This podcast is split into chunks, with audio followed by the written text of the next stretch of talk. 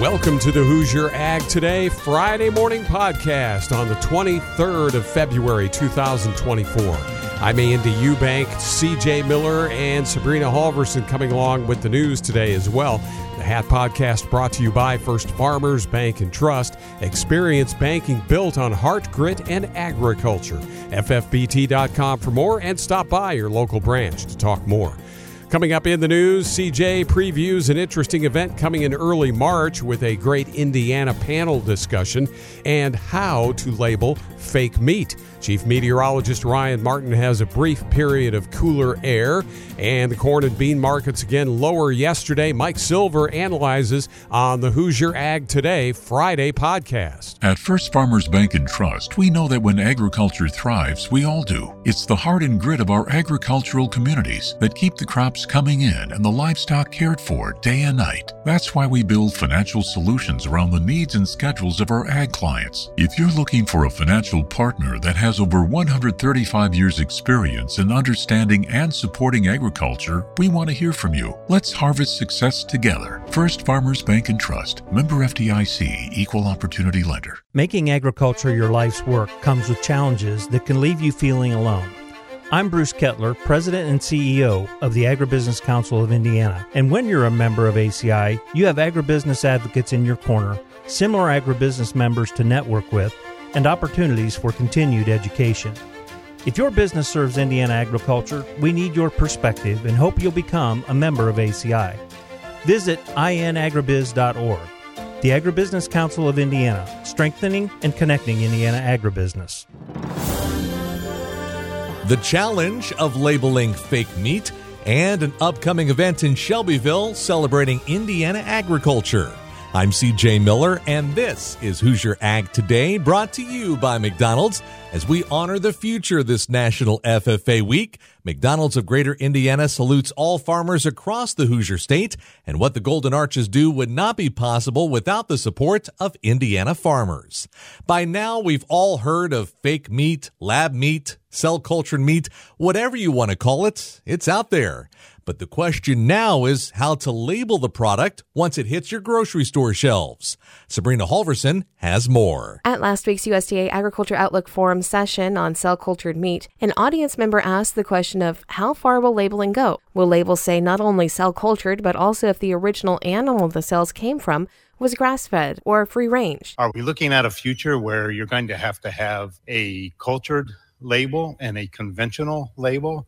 And also, are we looking at a point where you may have cells taken from grass fed cattle that then can be labeled as a grass fed cell cultured uh, product or a range free chicken or something along those lines? The answers? Here's Speaker William Hallman, professor at the School of Environmental and Biological Sciences at Rutgers University. So I think it's a really interesting question. Grass fed and free range would be how they're raised. I have questions about Angus and Kobe, and I don't have an answer to that. I'm going to look to USDA to figure that out. And Speaker Brian Ronholm, Director of Food Policy at Consumer Reports. You know, it depends, you know, from a company's marketing standpoint, whether they want to go in that direction. But from a consumer standpoint, it would seem to me misleading. Like, sure, you're using cells from an animal that was grass fed or free range, what have you, but ultimately the final product is cultivated in a lab environment. Read more at HoosierAgToday.com. I'm Sabrina Halvorson. We're now less than two weeks away from an event that celebrates Indiana's farm community. It's very important that we not only recognize agriculture and its importance in the community,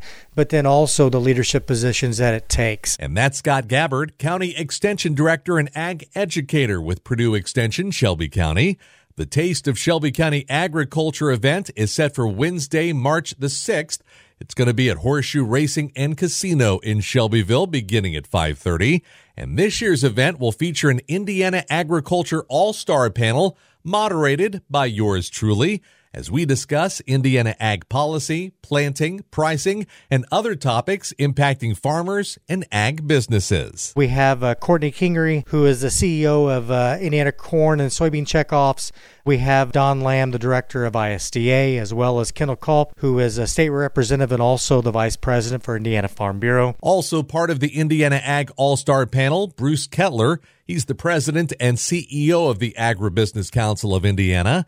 Dr. Michael Langemeier, Purdue Ag Econ professor and associate director of the Purdue Center for Commercial Agriculture, and Mike Silver with Kokomo Grain. The audience will have the chance to ask questions of the panel during the event which also serves as a fundraiser for Shelby County Ag Promotion. And that it supports 4 H programs, it supports uh, Purdue Extension programming, it uh, supports all five of our FFA programs and the uh, schools.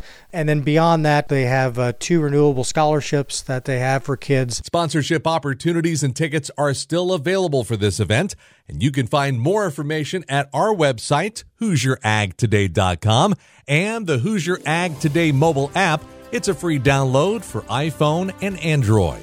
I'm CJ Miller, Hoosier Ag Today, Indiana's Farm Network. Farm Credit Mid America believes that your crop insurance should be maximized to address what's important to you. With their data optimized decision tool, you can build a policy custom fit to your operation's goals. Using your past production data, their tool, which they have exclusive access to in their territory, maps out future events, helping you choose the perfect policy type, coverage level, and options for you all guided by their crop insurance agents. To learn more, visit fcma.com slash crop insurance. Farm Credit Mid America is an equal opportunity provider. The High Ground Podcast. Everything from energy and fuel. It's uh, Memorial Day weekend, going to be 87 to 89, maybe low 90s all weekend. So we thought we'd bring Scott Heine in. So talk about home heat. to agriculture. Anytime we can help a farmer grow their business and meet their goals, that's a proud moment for me. And, well, other things. For some reason, like and subscribe. We don't know why, but that's important. We want you to do it on your own, but we're going to tell you. Listen now on all platforms. I'm Chief Meteorologist Ryan Martin of Hoosier Ag Today's Indiana Farm Forecast as we take a look at the setup here across the eastern Corn Belt. Tell you what, We've got some cooler air trying to come in for today and tomorrow.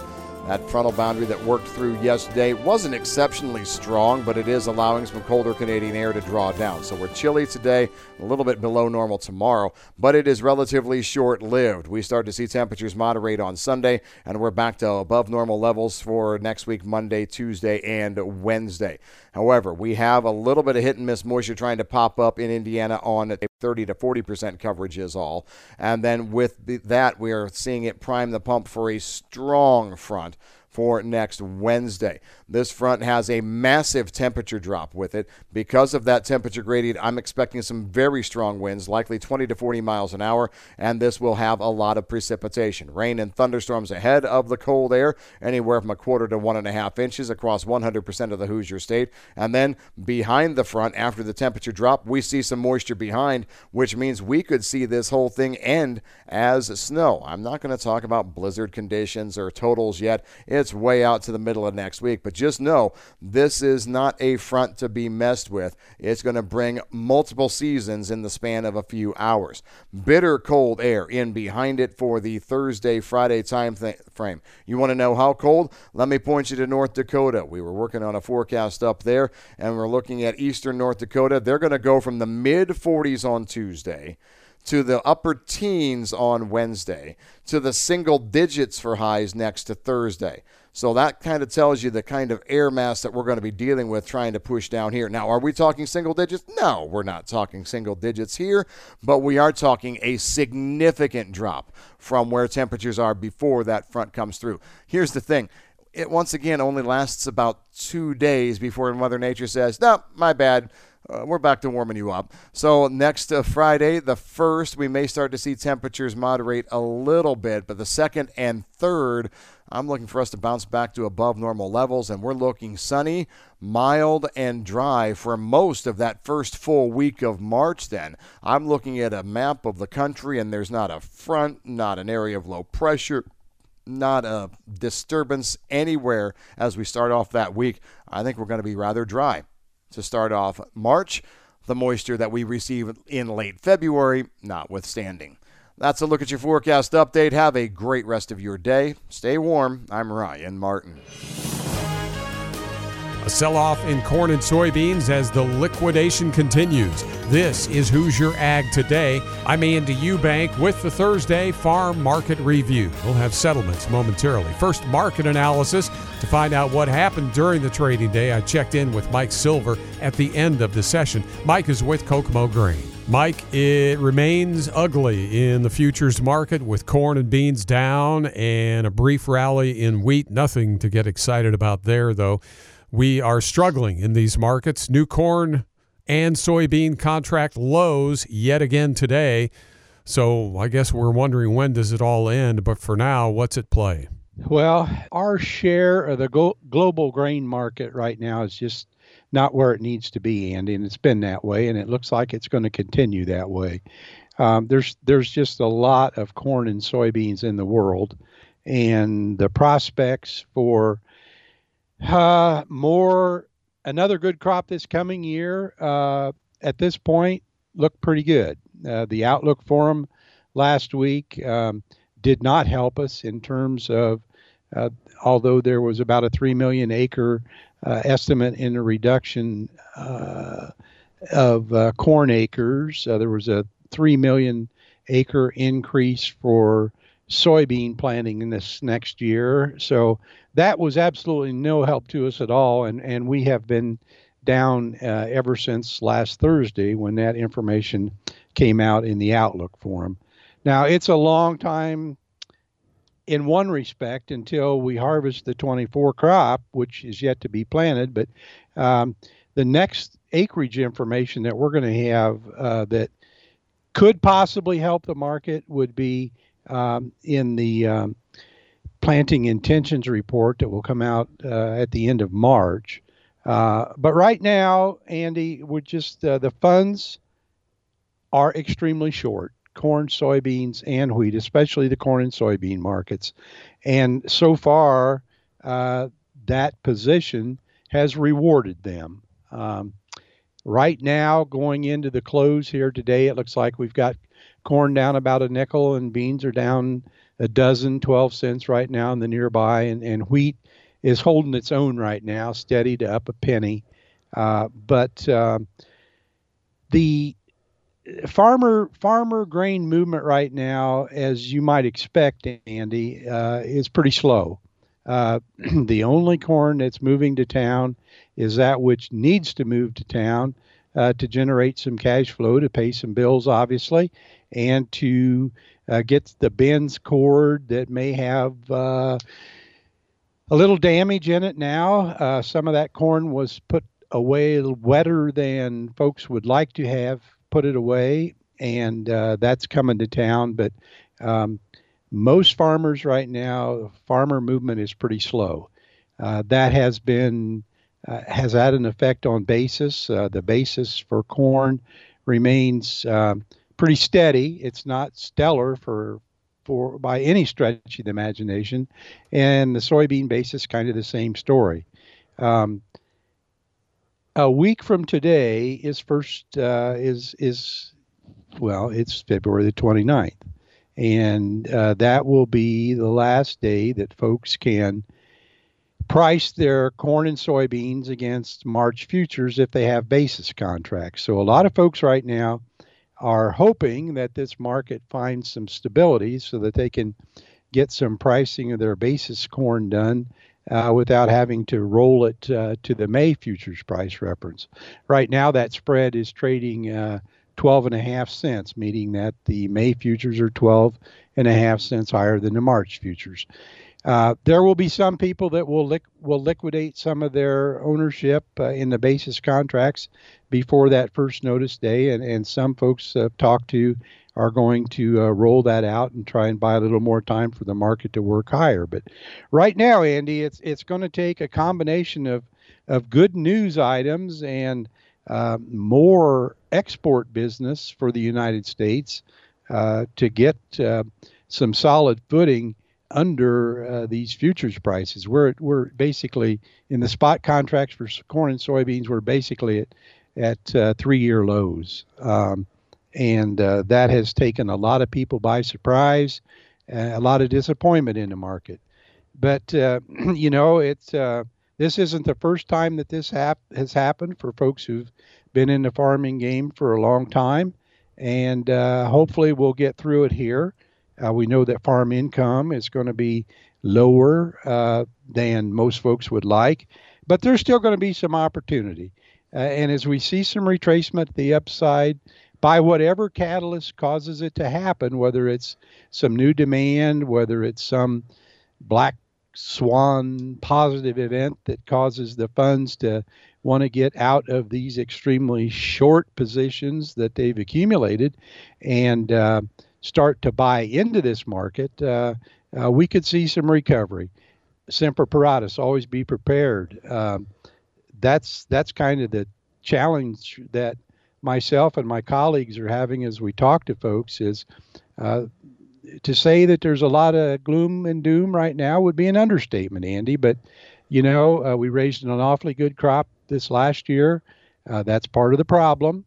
Uh, supply and demand price you know it's supply and demand is always going to come into effect but we have a whole nother growing season ahead of us so i don't want folks to lose lose optimism just uh, take a good hard look at your position now uh, look at your level of risk tolerance um, and do what you have to do um, that's the best advice I can give. And a lot of people are going to say, well, Mike, that's not very good advice.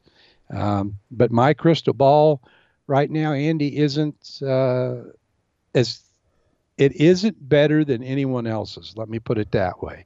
And most folks' crystal balls right now uh, have a lot of cloudiness in them.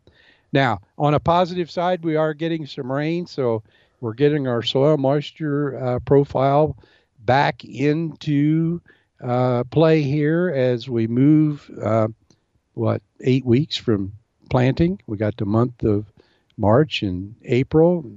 Towards the end of mid April, we ought to see some planters uh, in the field and, and get this 24 crop in the ground. As far as the old crop is concerned, um, we just, uh, I hate to use the expression, we need to keep our fingers crossed and be prepared and just watch for some increased demand and we did get uh, some positive uh, numbers from the EIA today uh, as far as ethanol production. Last week was up, and our corn use for ethanol was up. But um, from a technical standpoint, right now, until the funds want to reverse some of their positions, um, we're just going to, and I hate to use the word patience, but we're probably going to have to be a little more patient than we'd like to be and just be prepared for when something positive happens to move prices a little higher. Mike Silver, Kokomo Grain, and his number there is 800 666 0613. Settlements now from Thursday trade. March corn, a nickel lower, 406. May dips down to 418 and a half, down five and three quarters. July an even nickel lower at 430 and three quarters. March beans 1146 and three quarters, losing 13 cents. May contract goes to 1152 and a half, 12 and a half down, and March wheat goes back to unchanged, 583 and a quarter. May up a penny and a quarter. The meats wound up mixed after trading higher early in the session. April live cattle 186.55 down $1.15 and April lean hogs 87.20 up $1.22. I'm Andy Eubank with the Thursday Market Review. This is Hoosier Ag Today, Indiana's most listened to farm network.